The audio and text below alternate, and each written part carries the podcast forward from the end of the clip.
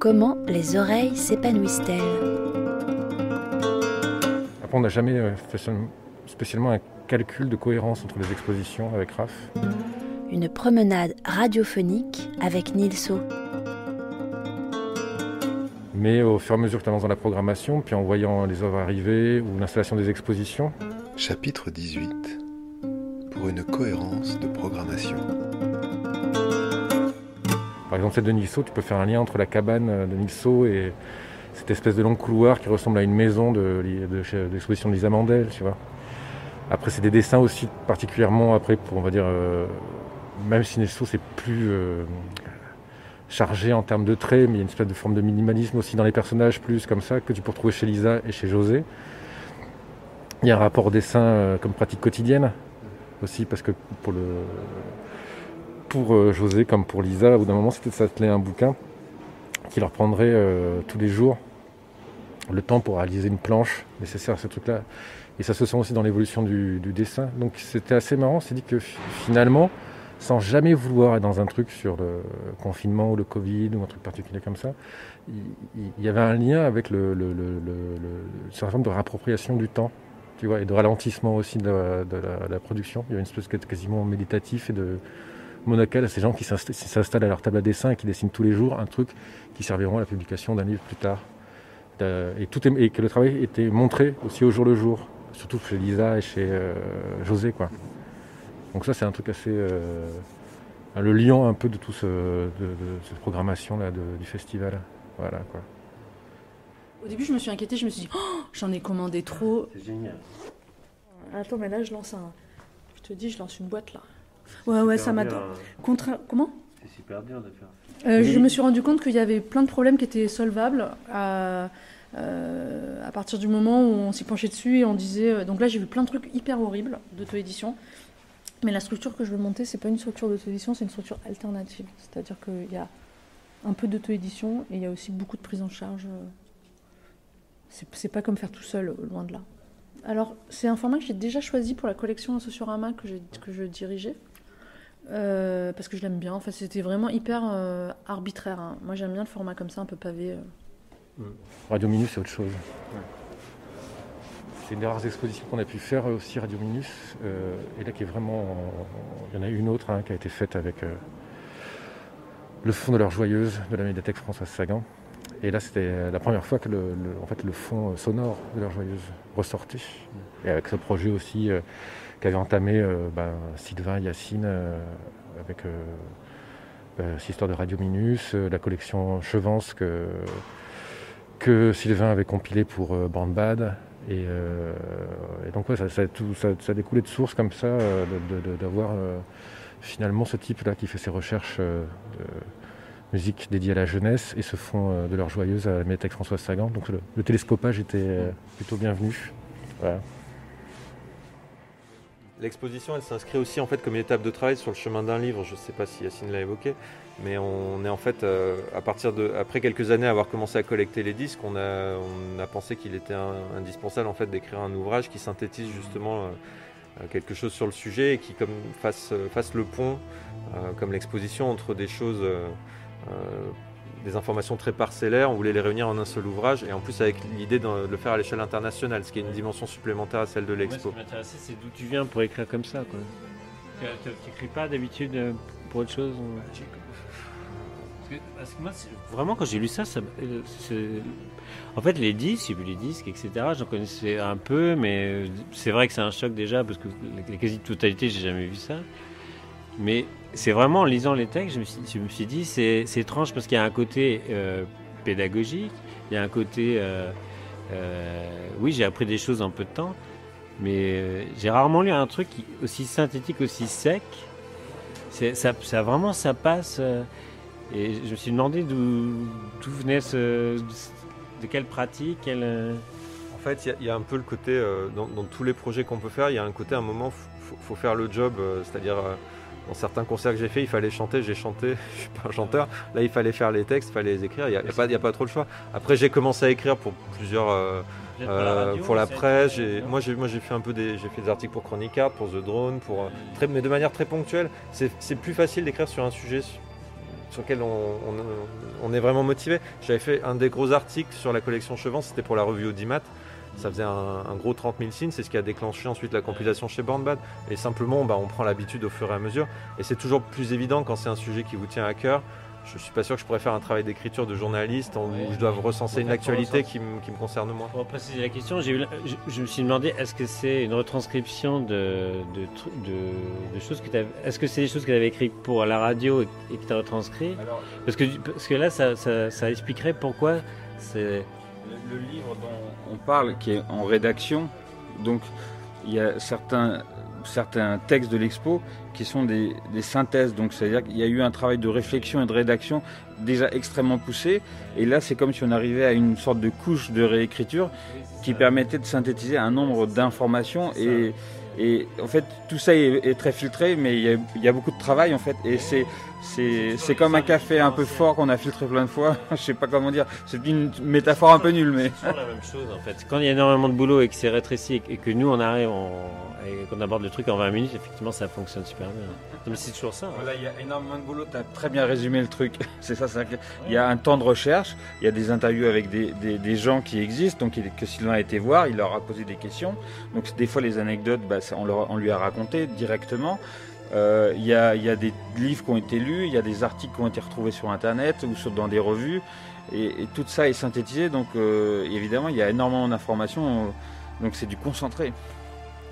Concentré de tomate, quoi. C'est une meilleure métaphore. Quand l'expo est arrivée, le livre devait être écrit à peu près aux deux tiers et donc euh, toute la, tout, tout ce travail de recherche, de préparation et de bibliographie euh, était déjà amorcé. Donc on a, fait, on a profité de l'exposition pour peaufiner, décanter, euh, clarifier certaines choses. Et, et n'oublions pas aussi que c'est, on parle, on- là c'est une expo sur la France, et la France c'est quand même notre pays, et toute la culture musicale française, on la connaît, c'est notre, culture, donc on est aussi très à l'aise dans ce corpus, parce qu'il y a des dessins animés euh, qui sont présentés là-bas, on les a vus à la télé, il y a des chanteurs, Anne Sylvestre, euh, on, la connaît depuis toujours. Euh, donc Henri Salvador, pareil, c'est un personnage qu'on connaît depuis toujours. Donc il y a des choses qui, sont inexplicables, ben, on les connaît par, notre culture de, français, on va dire. Donc je pense qu'on ne pourrait pas faire aussi facilement la même exposition sur un autre pays. Par exemple, on se rend compte quand on travaille sur les États-Unis, on découvre des, choses très importantes de la culture américaine qui nous échappent totalement parce qu'on n'est pas américain et on se rend compte qu'il y a des figures télévisuelles, par exemple, qui sont très importantes et qu'on ne les connaissait pas. C'est uniquement parce qu'on fait des recherches qu'on tombe dessus. Sinon, on les aurait jamais découvertes parce qu'elles elles, elles, elles sont pas, pas traversé l'Atlantique.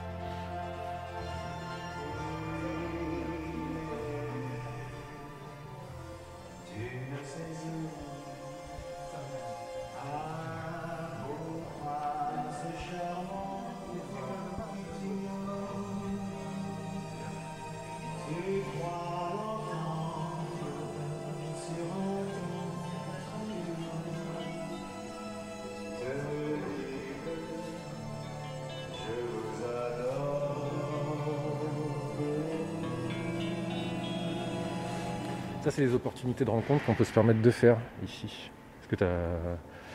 Notamment, on avait le programme des visites au PIF avec euh, Formula, Bula, qui consiste à un groupe de personnes qui s'inscrivent euh, sur euh, le site, je crois, et qui permet de rencontrer un auteur. Mais l'auteur en question va les amener dans un endroit privilégié pour lui, pour sa création. Donc, pour Martès, ça sera son atelier.